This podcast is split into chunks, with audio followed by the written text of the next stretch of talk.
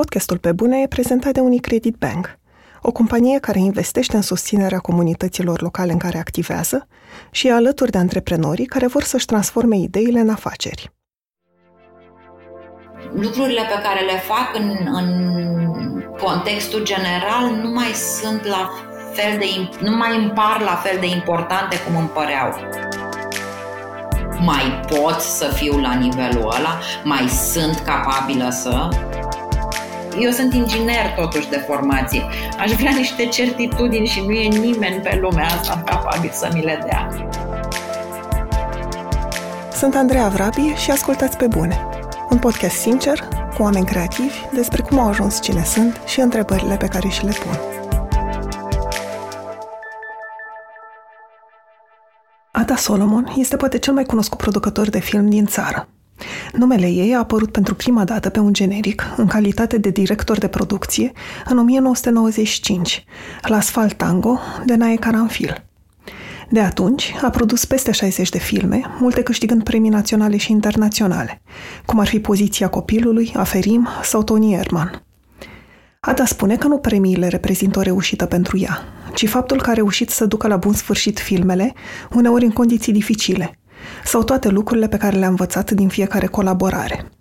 Despre succes, mai spune că a descoperit că poate fi o experiență care generează un sentiment de singurătate, pentru că succesul a îndepărtat într-o perioadă oamenii dragi de lângă ea – cel mai mult, în filmele pe care le produce, o interesează să găsească acele povești mici și particulare care vorbesc, de fapt, despre probleme și teme universale dintr-o societate și care îi provoacă pe spectatori să-și pună întrebări despre lume. Producția unor astfel de filme este forma ei de activism civic. Bună, da, mă bucur tare mult că ai acceptat invitația mea.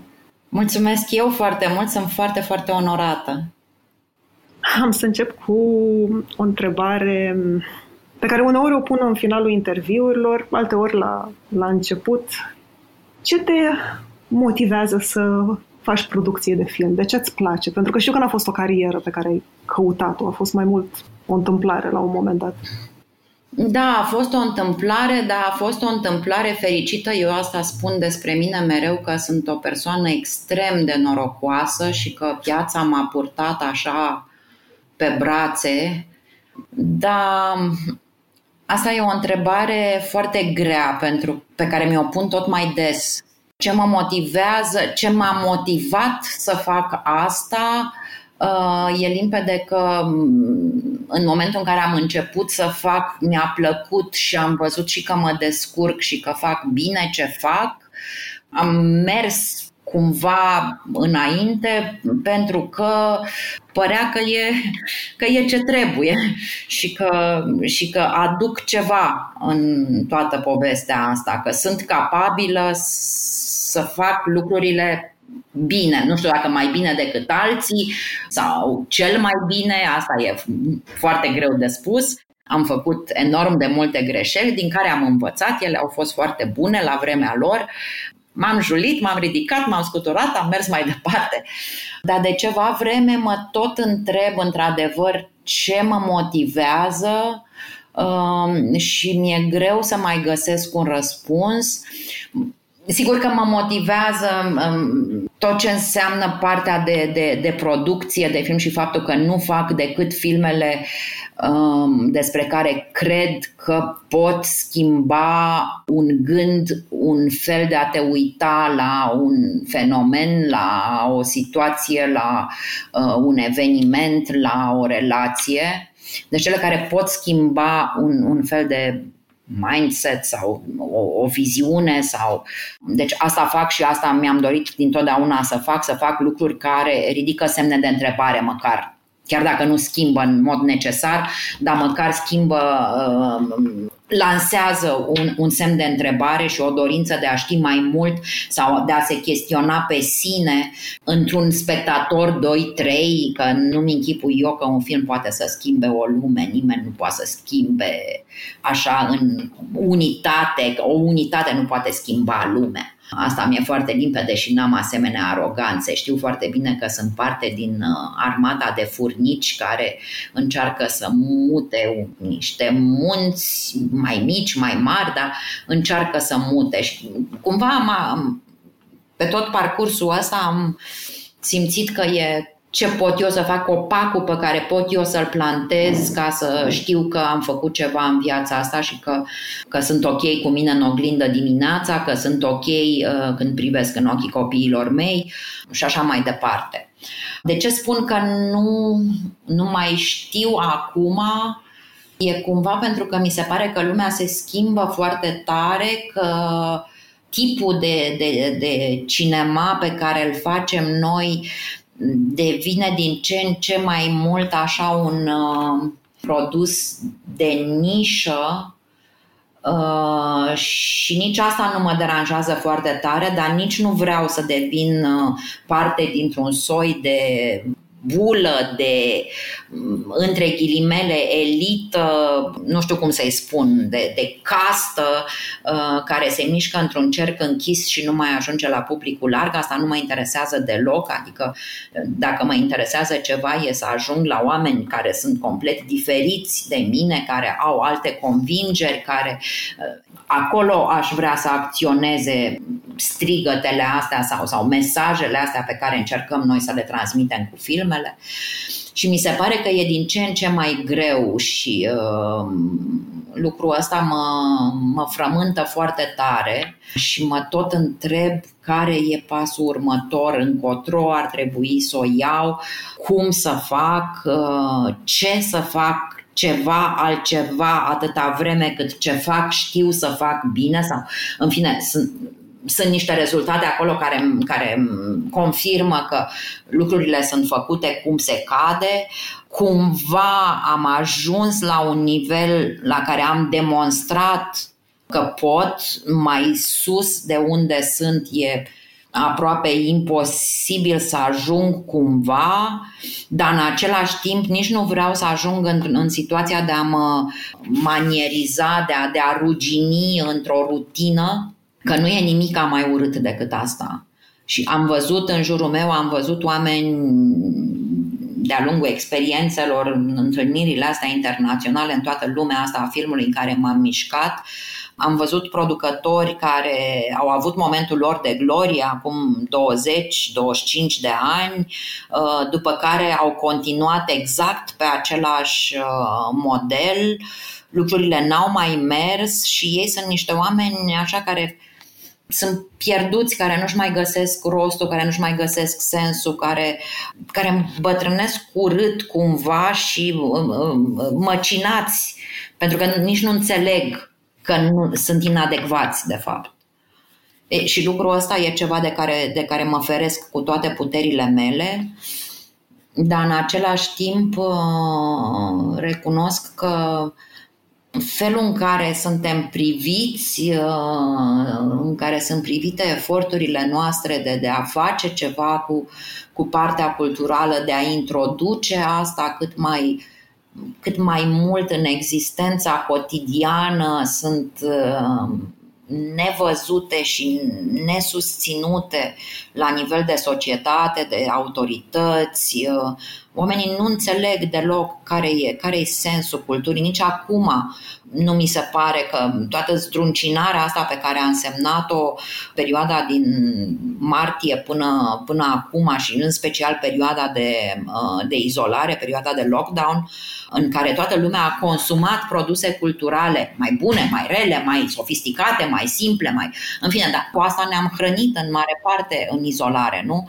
E și cu toate astea nu mi se pare că s-a înțeles cât de important e să ai hrana asta, ce, ce fel de, de uh, vitamină vitală e, e lucrul ăsta ca să poți să mergi mai departe, ca, ca mintea să, să te ajute să continui și să lupți și să, și să construiești chiar și atunci când, când totul cumva se, se, se năruie sau se schimbă în jurul tău. Nu cred că se năruie, cred că de fapt se schimbă și se schimbă major și e greu să înțelegi dacă n-ai instrumentele, dacă n-ai experimentat, fie și prin exercițiu, am să spun o banalitate acum, dar exercițiul ăsta de a vedea un, un, un un science fiction uh, care proiectează în viitor și care anticipează o situație de tipul ăsta și care o analizează într-o anumită perspectivă și după care te întrebi Bun, dar eu ce aș face în situație? Dar cum ar fi?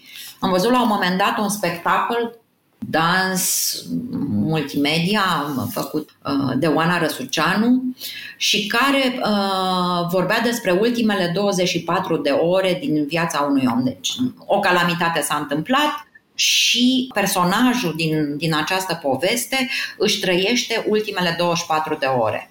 Două zile după ce am văzut spectacolul ăsta foarte bun și foarte emoționant de altfel, nu am făcut decât să mă gândesc dacă eu aș ști că mai am 24 de ore de trăit, ce aș face cu timpul ăsta? Sunt un om care își dorește să trăiască, dacă s-ar putea, o mie de ani și exercițiul ăsta de, de, de, de, de, de a te gândi ce faci ce faci când timpul e limitat și vrei să-l consumi uh, la maxim și vrei să-l împarți cu cei mai dragi și vrei na, vrei toate cele, mi-a ocupat mult mintea și în continuare e o chestie prezentă în, în, cap, în capul meu.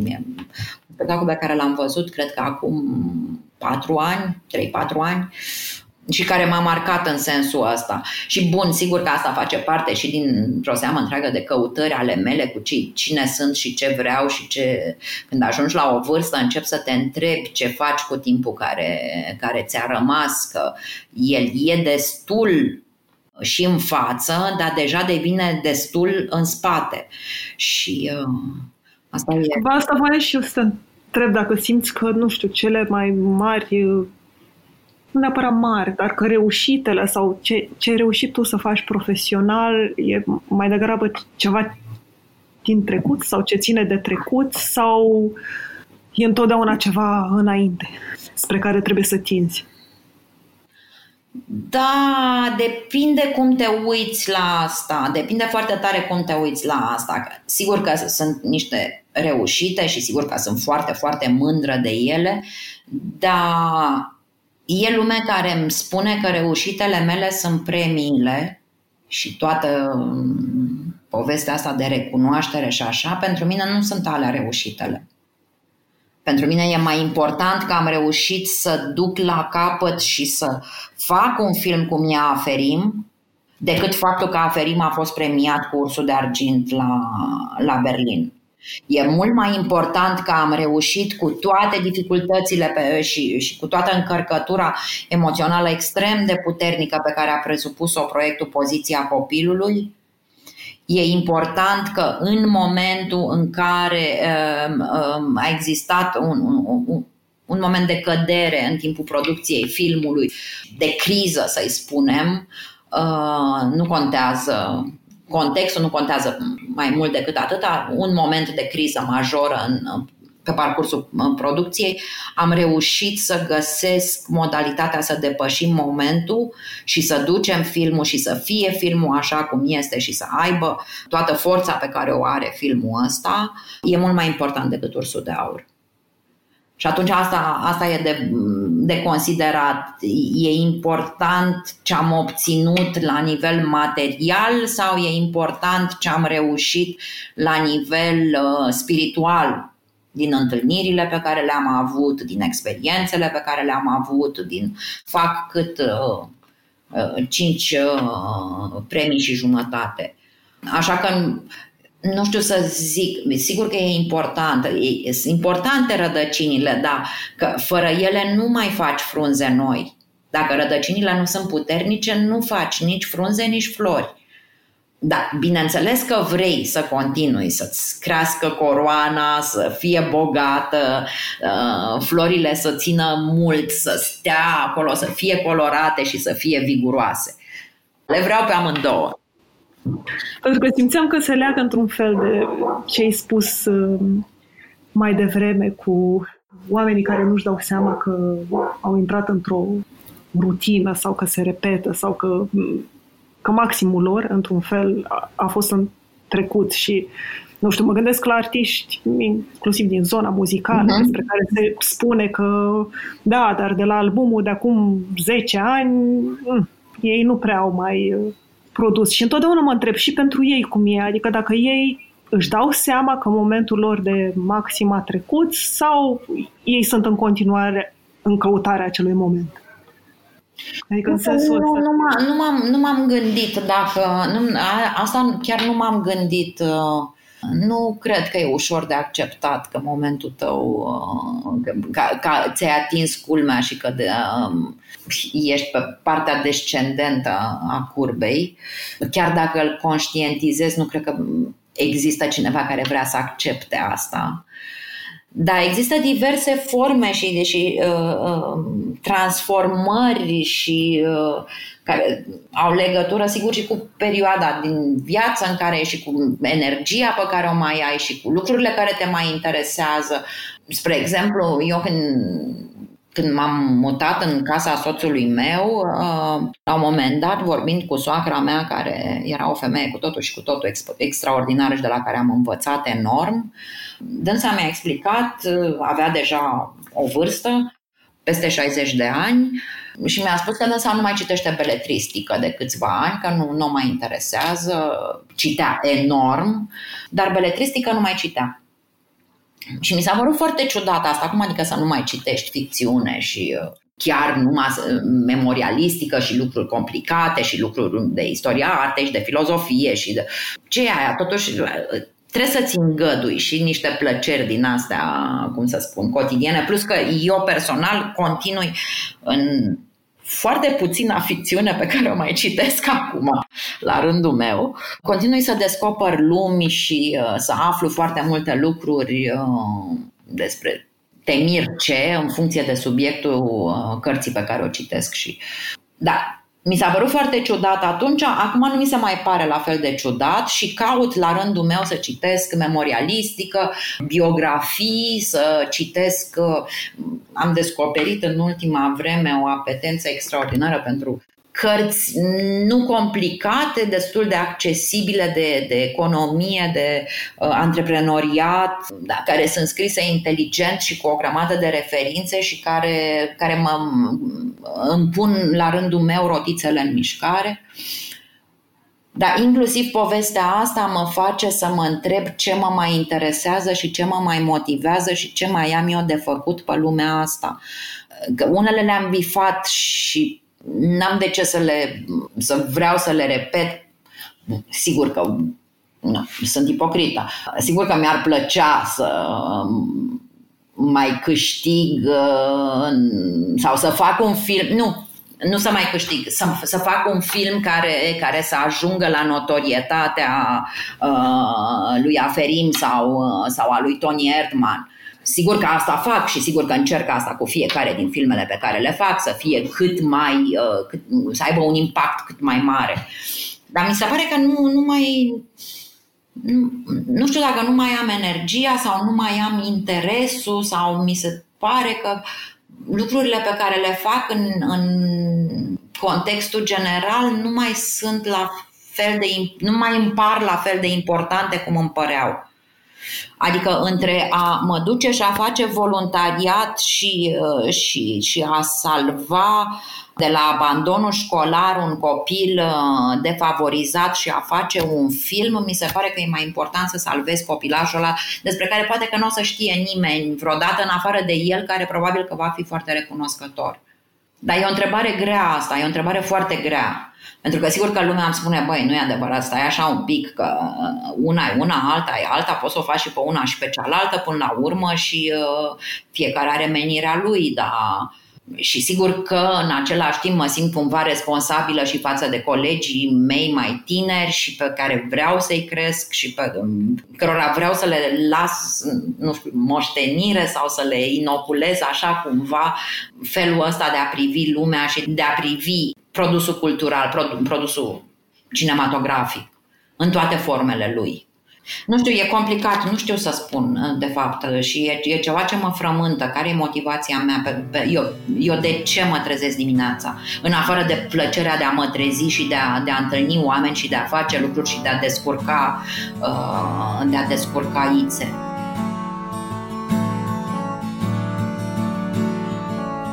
Podcastul Pe Bune e prezentat de Unicredit Bank, o companie care investește în proiecte care aduc schimbare – Acum 12 ani, Unicredit Bank a început să sprijine comunitatea creativă românească. Astăzi, continuă să ajute și să inspire oameni și inițiative cu impact pozitiv în comunitățile în care activează.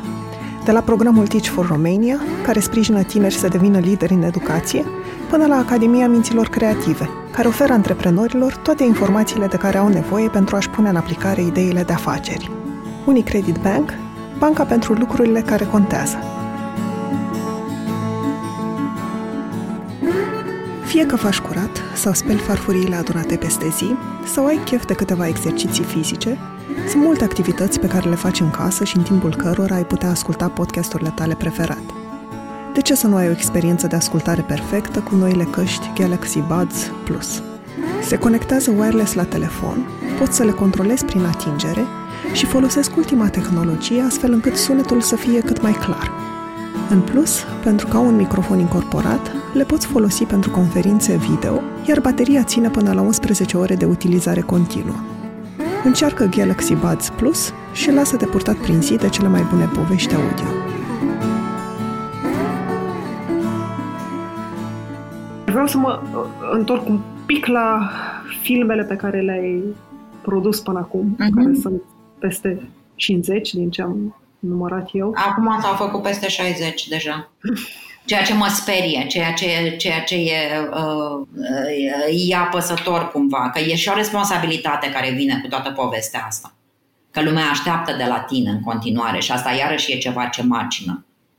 Mai pot să fiu la nivelul ăla, mai sunt capabilă să și fiecare dintre produsele pe care, pe care le, le generăm e comparat cu succesul anterior. Trebuie să fie cumva mai, mai bine, mai, nu e întotdeauna, nu se poate să fie, nu, nu poți să râzi în fiecare zi din viață. Ai și zile în care te, te scoli cu fața la ceaf-ceaf. Apropo de așteptări, spuneai într-un interviu, cred că vorbeai despre succes și spuneai că singurătatea succesului poate fi foarte urâtă, la fel ca și cea a eșecului. O, da. La asta te referei sau ce vrei să spui prin asta? Da, e, e momentul în care oamenii modești uh, și uh, care poate că nu, nu sunt în lumina reflectoarelor, dar sunt în jurul tău și în viața ta, se retrag în credința ciudată pentru mine într-un fel, dar care vine, vine dintr-un adânc bun simț și din, dintr-o modestie exagerată, dar aia e, uh, că spun că nu, nu se cuvine să, uh, să te deranjeze. Și e dureros, a fost foarte greu pentru mine până am înțeles lucrul ăsta. Că nu înțelegeam de ce. De ce nu mă mai caută, de ce nu într-o anumită perioadă uh, a vieții mele și atunci prefer să nu mai am genul ăsta de succes și prietenii mei și oamenii pe care îi prețuiesc eu, uh, care nu contează că sunt uh, comercianți uh, sau funcționari la o instituție publică sau habar n-am ce, uh, dar sunt prietenii mei și sunt oameni pe care îi iubesc și sunt oameni cu care am, avut, am petrecut momente extraordinare uh, și pe care îi vreau în viața mea. Nu vreau să se depărteze doar pentru că, vezi, Doamne, eu fac parte din altă ligă, din altă... Nu, segregarea asta e, e ceva ce mă, mă înfioară și nu, nu, nu o suport și când o văd la alții mă, mă scoate din papuci. Uh, dar a fost foarte dureros până, până am înțeles lucrul ăsta. Că, că oamenii... A fost vreun film anume sau vreun moment anume în care ai simțit că se întâmplă asta? Da, în toată perioada între uh, cam așa 2013 2000 16 am avut povestea asta pe care inițial n-am, n-am perceput-o ca atare, adică n-am văzut-o venind cumva. Adică eram așa de ocupată să mă sui pe scenele alea și să uh, îmi fac bătături pe covoare roșii, nu pentru că îmi trebuia mie lucrul ăsta sau că îmi place mie extraordinar, nu-mi place, nu, nu-mi place deloc, nu, nu mă simt bine, nu mă simt bine în uh, haine foarte elegante pentru că n-am obișnuința de a purta tocuri și, uh, și uh, rochii lungi și uh, toate lucrurile astea și mă simt inconfortabil, n-am obișnuința experiența de am petrece seriile la dineuri cu cinci rânduri de tacâmuri și nu mă simt în largul meu acolo pentru că nu mă simt provincială și probabil că și sunt. Dar, da, face parte și eu am fost întotdeauna, încă de la școală, un, un om foarte conștiincios care are de făcut asta, asta, asta și și le duce la capăt cât se poate de bine.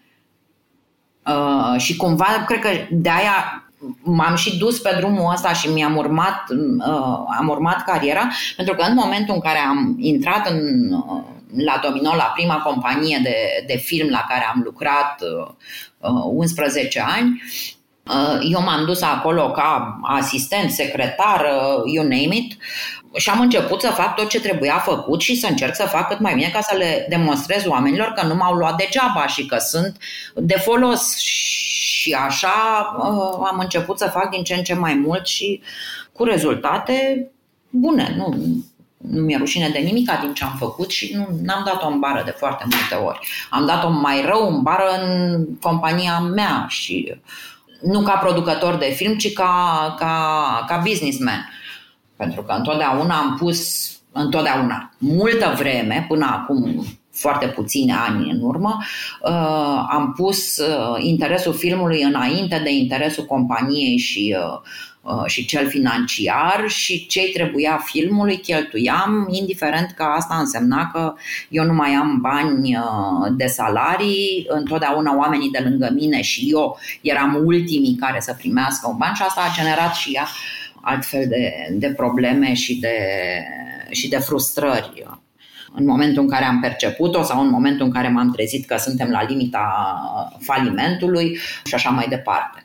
Că n au fost și de asta, deși nu pare. Și bun, și sigur, și fiecare eșec care, iarăși, asta e ceva ce, uh, ce lumea nu știe, că lumea te vede, nu scrie nicăieri um, uh, Ada Solomon uh, a pierdut finanțarea franceză pentru nou proiect uh, XY.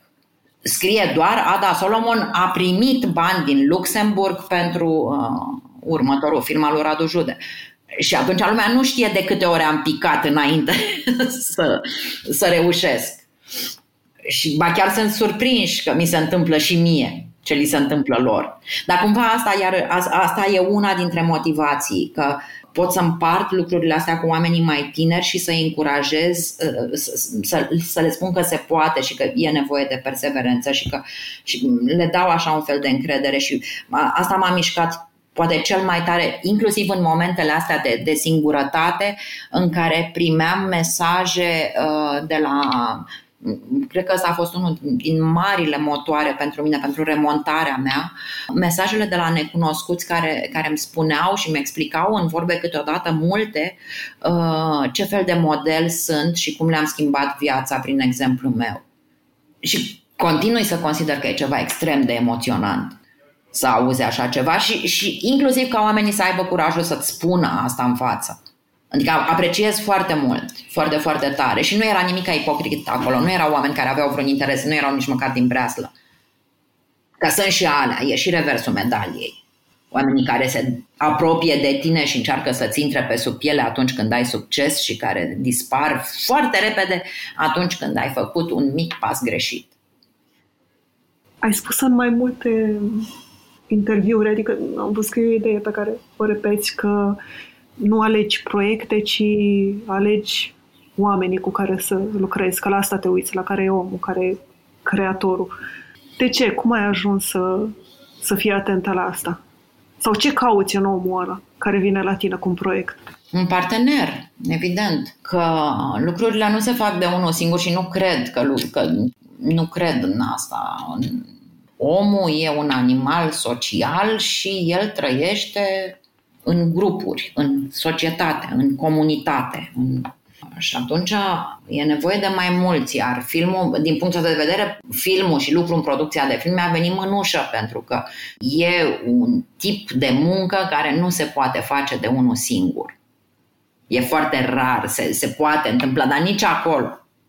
Nici acolo, nici când ai un, uh, un artist care își uh, filmează, montează, duce filmele singur până la capăt, după aia tot interacționează ca filmele alea să ajungă într-un circuit de orice tip ar fi el, că e unul uh, strict artistic, muzeal, uh, uh, fie că sunt festivaluri, fie că e exploatarea obișnuită, adică um, că ajung în, în cinemauri și așa mai departe, deja intervin alți oameni, nu, nu mai poate să facă singur.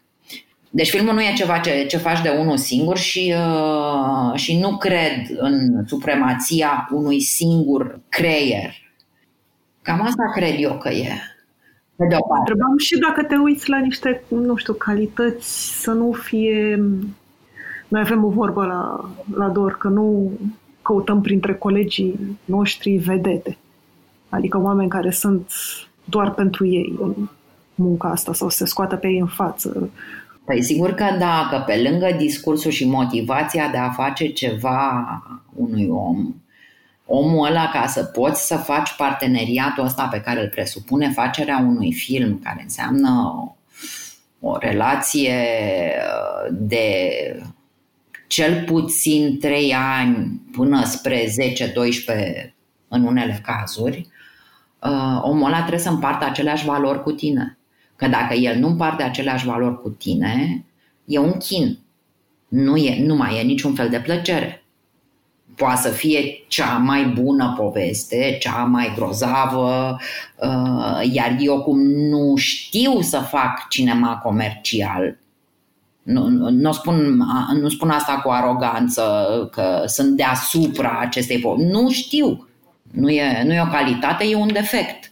Și atunci nu știu să apăs pe resorturile care să facă chestia asta și să, să creez uh, beneficii financiare din munca mea, și atunci uh, prefer să rămân pe, pe relația umană și pe constructul ăsta de, de, de intervenție în societate la nivel de educație, la nivel de, de hrană spirituală și de, de perspectivă și e forma mea de, și de, de, de, de activism civic. Asta rămâne în continuare una din motivațiile pentru care fac meseria asta nevoia de, de a spune ce cred, ce simt, de a acuza ce nu funcționează, uh, de a deschide ochii pe anumite subiecte. Asta da, asta, asta continuă să fie o motivație și uh, un lucru pentru care vreau să continui atâta cât voi putea și uh, cât voi continua să găsesc resursele care sunt din ce în ce mai limitate pentru tipul ăsta de, uh, de discurs cinematografic. Da, dacă, deci, încă o dată, nu, nu mă interesează vedetele, nu mă interesează oamenii care cred despre ei că sunt cei mai importanți și că fără ei se, se dărâmă pământul, pentru că nu e o valoare pe care o împart și în, în condițiile astea nu, nu, nu funcționăm. Și nici nu cred că cineva e a priori mai valoros decât altcineva. Ce înseamnă asta până la urmă? Adică cum măsori lucrul ăsta? Cât de valoros e constructorul de decor care știe să facă uh, minuni din carton și uh, câteva vopsele? E el mai puțin valoros decât uh, filozoful? Nu cred. Am vorbit cu mulți oameni la pe bune, de la artiști și antreprenori până la scriitori și fotografi. Au fost alegeri subiective, dar am vrut să invit în fața microfonului oameni care au ajuns să fie printre cei mai buni din domeniul lor. În valoarea perseverenței și a muncii către un ideal, crede și Best Jobs. Prin tooluri și informații online, Best Jobs își ajută utilizatorii să exploreze o multitudine de oportunități și să descopere jobul care le permite să-și valorifice la maximum skillurile și pasiunile. Pentru că, atunci când te gândești la ce vrei să faci, nu este niciodată vorba despre o simplă alegere, ci de a descoperi unde e locul tău. Intră acum pe Best Jobs și descoperă jobul unde poți fi și tu cea mai bună versiune a ta.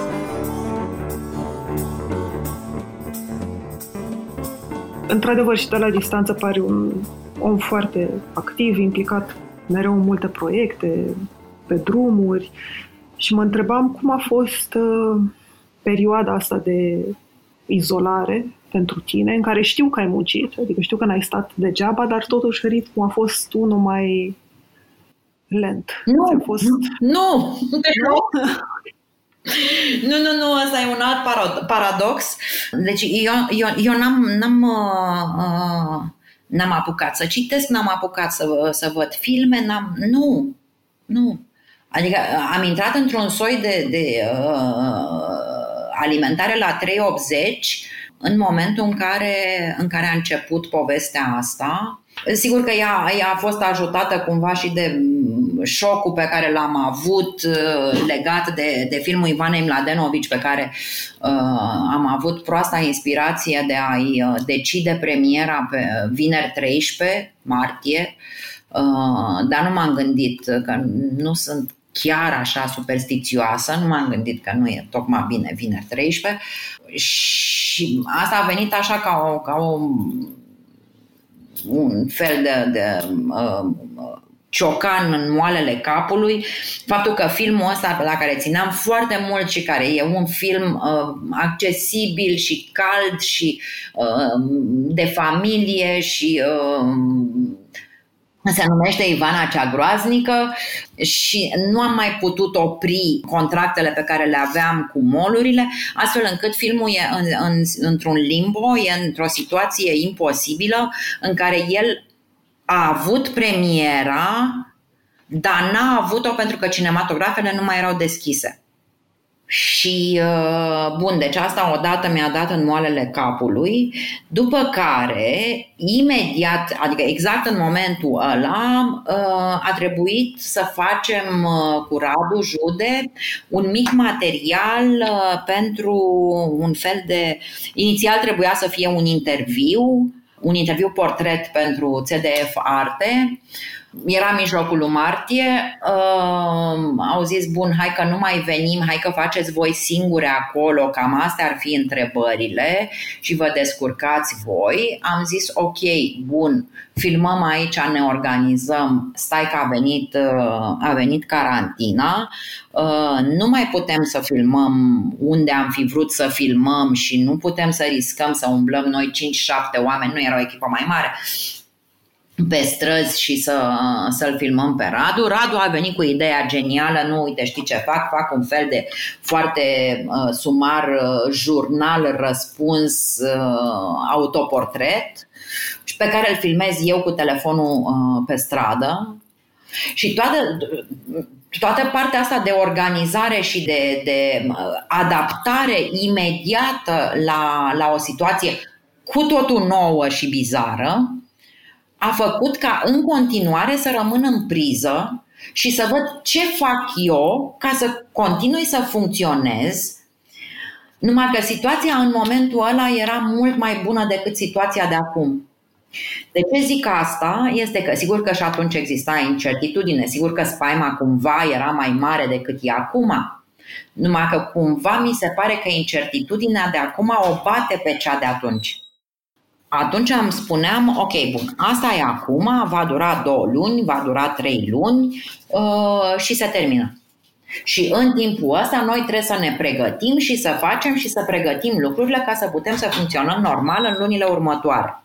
Am făcut, am făcut uh, șapte aplicații la diverse fonduri în perioada de pandemie. Am lucrat împreună cu colegii de breaslă la măsurile de, de reluare a filmărilor, la tot felul de soluții de relansare în domeniul cinematografic care să susțină efortul uh, național de, de, de relansare economică. Am avut uh, foarte multe discuții cu autoritățile, au rămas încă uh, discuții, uh, dar măcar am fost ascultați, am făcut programe, am, am, uh, am lansat, uh, am creat împreună cu colegii mei ceva ce n-am reușit în aproape 20 de ani de, de, de lucru împreună și anume o alianță a producătorilor de film din România care și funcționează și care începe să aibă o voce, adică a, a, a fost, a, a fost extraordinar într-un fel, a fost extrem de intens, de greu. Uh, m-am apucat să învăț spaniolă, ca să nu mai citesc știrile,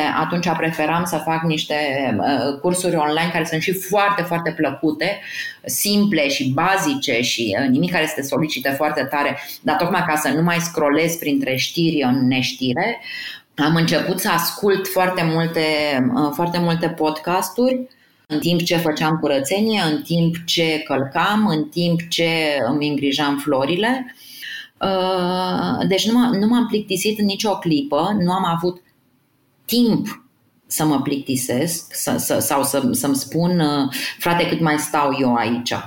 Da, deci cam asta a fost. E, în schimb, acum lucrurile devin mult mai complicate pentru că incertitudinea e mult mai mare, adică nu, nu mai văd luminița de la capătul tunelului nu mai știu când se va termina și cum sau cum se va liniști povestea asta sau cam când ar fi să apară vaccinul ăla pe care ni-l dorim cu toții sau cât de mare e riscul, cât de mare e responsabilitatea mea uh, de a coordona o echipă de 50, 60, 70 de oameni. Sigur că sunt măsuri pe care le luăm, sigur că testăm, sigur că uh, dar am să pot eu să trăiesc cu responsabilitatea că uh, la mine la filmare pentru că cineva n-a respectat, eu n-am sesizat la timp, altcineva s-a îmbolnăvit. E o responsabilitate și mi-o asum, dar e, e cu foarte mare grijă și cu grija asta am rămas cumva după noaptea teribilă uh, de la colectiv, eu n-am dormit nicio secundă în noaptea aia, nu pe, doar pentru că am avut de gând să mă duc la concertul ăla și în ultima clipă mi-am zis că totuși nu, dar am realizat în momentul în care am înțeles ce se întâmplă acolo și cum, am realizat că toate petrecerile, că eu n-am luat în calcul lucrurile astea și pericolul pe care îl presupun clădirile astea, cum să zic, adaptate și nu foarte bine securizate și toate riscurile pe care le implică poveștile astea, în toate petrecerile și evenimentele neconvenționale pe care le-am făcut în timpul festivalului Next, timp de niște ani buni de zile și de care am fost extrem de mândră că putem să facem ceva altfel,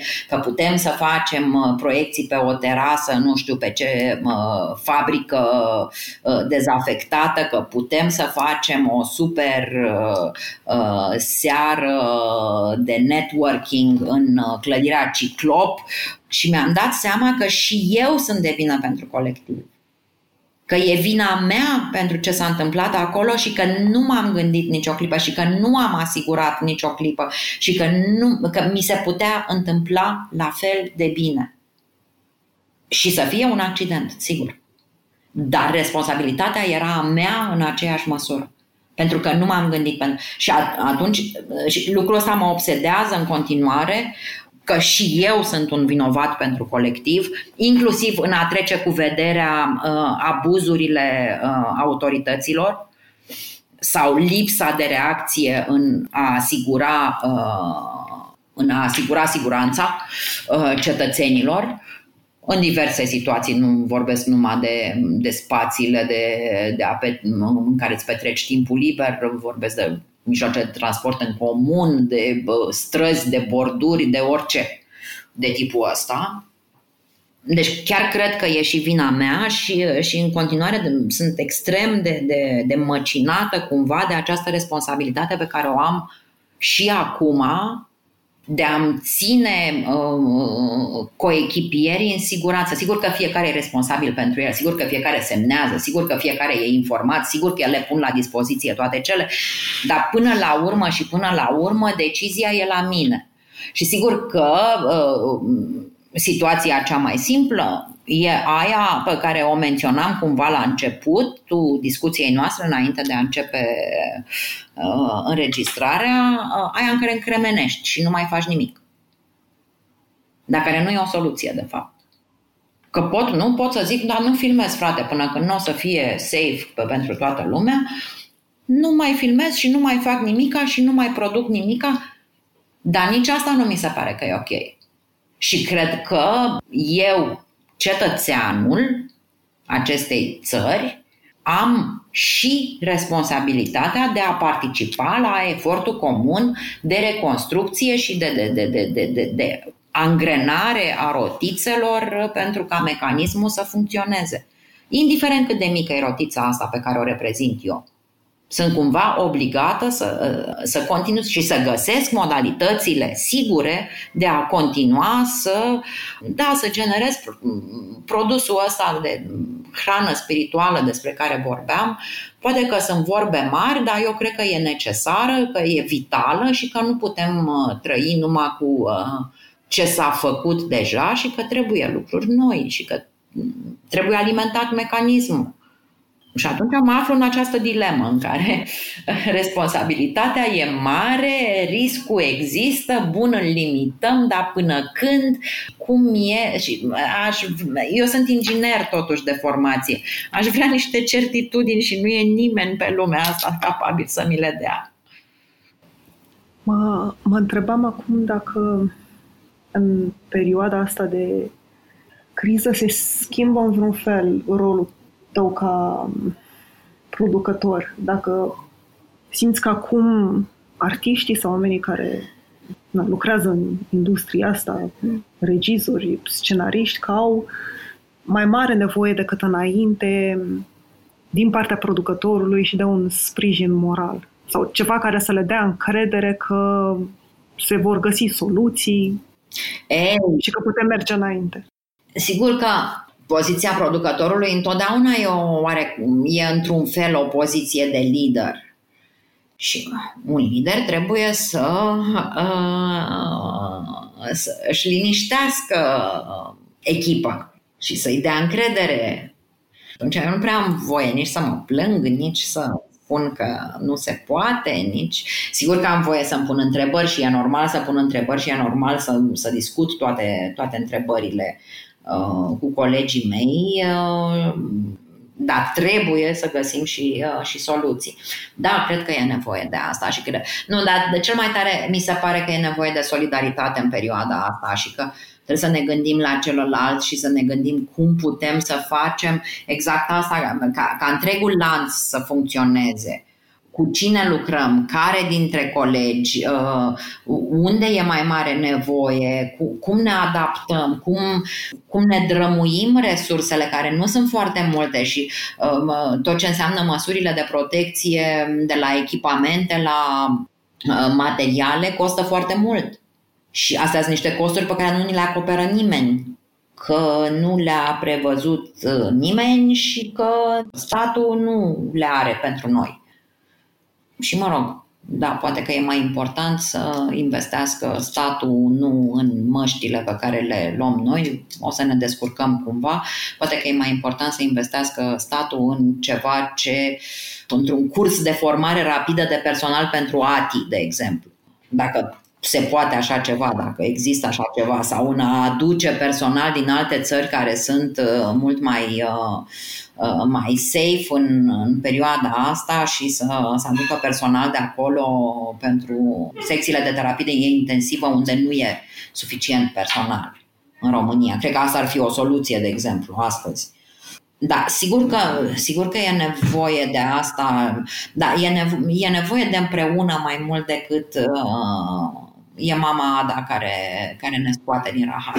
Nu, nu, nu. E, e, e mult mai mare nevoie de împreună și mi-e bine cu lucrul ăsta și mă bucură și mi se pare că cumva s-au aplanat tot felul de mici, uh, să le zic, uh, tendințe competitive, ca să nu le spun altfel, între colegii de breaslă și că dintr-o dată suntem cumva mult mai alături și că împărtășim tot felul de lucruri pe care le aflăm. Um, da, și toate lucrurile astea fac bine, fac bine la cap să vezi că um, te ajută și ăla la care credeai că n-ai cum să ajungi, că el e foarte sus, dacă are o idee bună și îl mic de 20 și ceva de ani, dacă are nu știu, poate că a fost în nu știu ce junglă și a făcut voluntariat și un an când era încă student și iată ce idei de supraviețuire și de, de control a învățat acolo. Adică tot felul de povești și faptul că e atât de diversă munca asta de producție de film, de fapt e, e ceva care face ca meseria asta să aibă avantajul că nu te plictisești niciodată, pentru că nicio provocare nu e, nu e asemenea cu cealaltă. Sunt provocări în continuu și trebuie să, să găsești răspunsurile la, la quizurile astea în fața cărora te găsești, dar ele nu sunt la fel. Dar și cu toate că nu sunt la fel, din fiecare înveți câte ceva care te ajută în cealaltă. Și de asta spun că e lucru efectiv la film și reușita de a duce la capăt un proiect cu provocările lui e mult mai importantă decât uh, toate covoarele roșii și trofeele astea poleite și nu știu, titlurile de gazetă și uh, alea de le știm noi între noi aici cu fata de la catering și cu băiatul de la grupul electrogen, cu electricianul, cu asistentul de regie, cu oamenii de la figurație care au făcut și ei o treabă acolo. Adică, nu, e, e un fel de, de sat în care, sigur că e o ierarhie, dar în același timp e și foarte orizontal, așa, ca, ca rețea. Ai spus într-un interviu un, un lucru în care cred și eu și cred și colegii mei la, la DOR, ai spus așa. Cred că forța în sine a poveștilor vine din cât de curajoase sunt și cât de adevărate până la urmă, cât de apropiate de viață. Și fiind foarte particulare și foarte înrădăcinate aici, ele continuă să fie niște povești universale și care în consecință rezonează în toată lumea. Și mă întrebam pentru final care, care crezi că sunt poveștile pe care ar trebui să căutăm să le spunem despre perioada asta în film și nu numai. Hmm. Nu știu să răspund la întrebarea asta. Deci asta, asta aici, aici reluăm cumva prima întrebare, cu ce mă motivează? Păi uite, exact lucrul ăsta cumva nu mă mai motivează, că am senzația că nu mai găsesc poveștile alea alea povestea poveștilor. sau poate că e doar o perioadă în care nu, nu-mi dau seama, dar nu mi se mai pare nimica esențial, nu mi se mai pare nimica atât de important. Nu mai știu cum să mă uit la lucruri ca să, ca să înțeleg că sunt într-adevăr importante. Solidaritate, povestea pe care ai spus-o mai devreme, e o poveste. Da, sigur că da, sigur că da, sigur. Da, asta, asta cred din ce în ce mai tare, că în poveștile mici și experiențele mici, comunitatea mică și ce se întâmplă în ea și cât, cât e de, de, de uh, cât de bine reflectă de fapt asta ce se întâmplă la nivel macro toate celulele astea care compun um, o societate, adică comunitățile mici și foarte mici, de fapt ele dau sănătatea uh, comunității mari, adică a societății.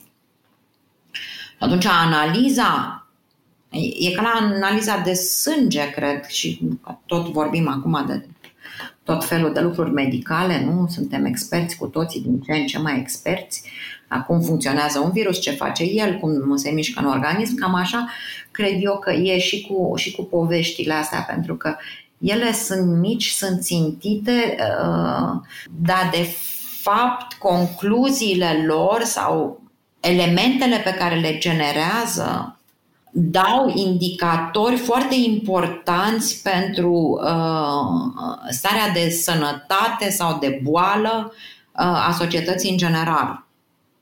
Nu? Adică, dacă, de exemplu, ne uităm la toată mișcarea uh, Black Lives Matter, vorbim de o minoritate, nu?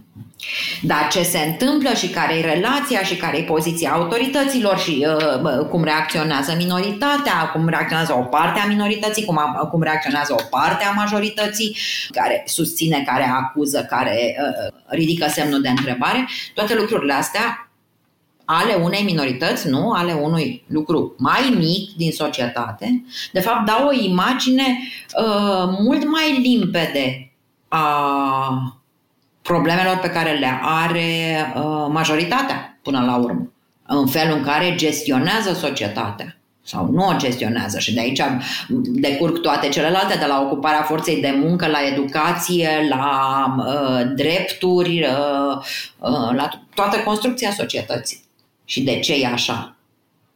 De asta zic că, da, probabil că, că nu găsesc motivația pentru că nu găsesc poveștile alea mici care să însemne ceva mare sau cum să le leg eu sau cum să le, să le spun mai bine sau pur și simplu nu le găsesc încă sau poate n-a venit momentul sau, sau poate că e nevoie și de, de, de o perioadă de uh, așa de, de mai uh, pe plat și după aia mai văd eu ce, ce fac cu în sus și în jos. Sau poate că am să reușesc să mă opresc până la urmă, că nu e ceva ce nu-mi doresc dar nu reușesc nici măcar să încetinesc, dar minte să mă opresc. Din păcate, din fericire, habar n-am. Dar în orice caz, nu, îmi place foarte mult viața pe care o duc și îmi place ce fac și, de fapt, nu știu cât rost are, dar de plăcut îmi place. Cam, cam asta ar fi concluzia. Nu știu cât rost mai are ce fac, dar de plăcut îmi place și sper că continui încă să fac bine ce fac.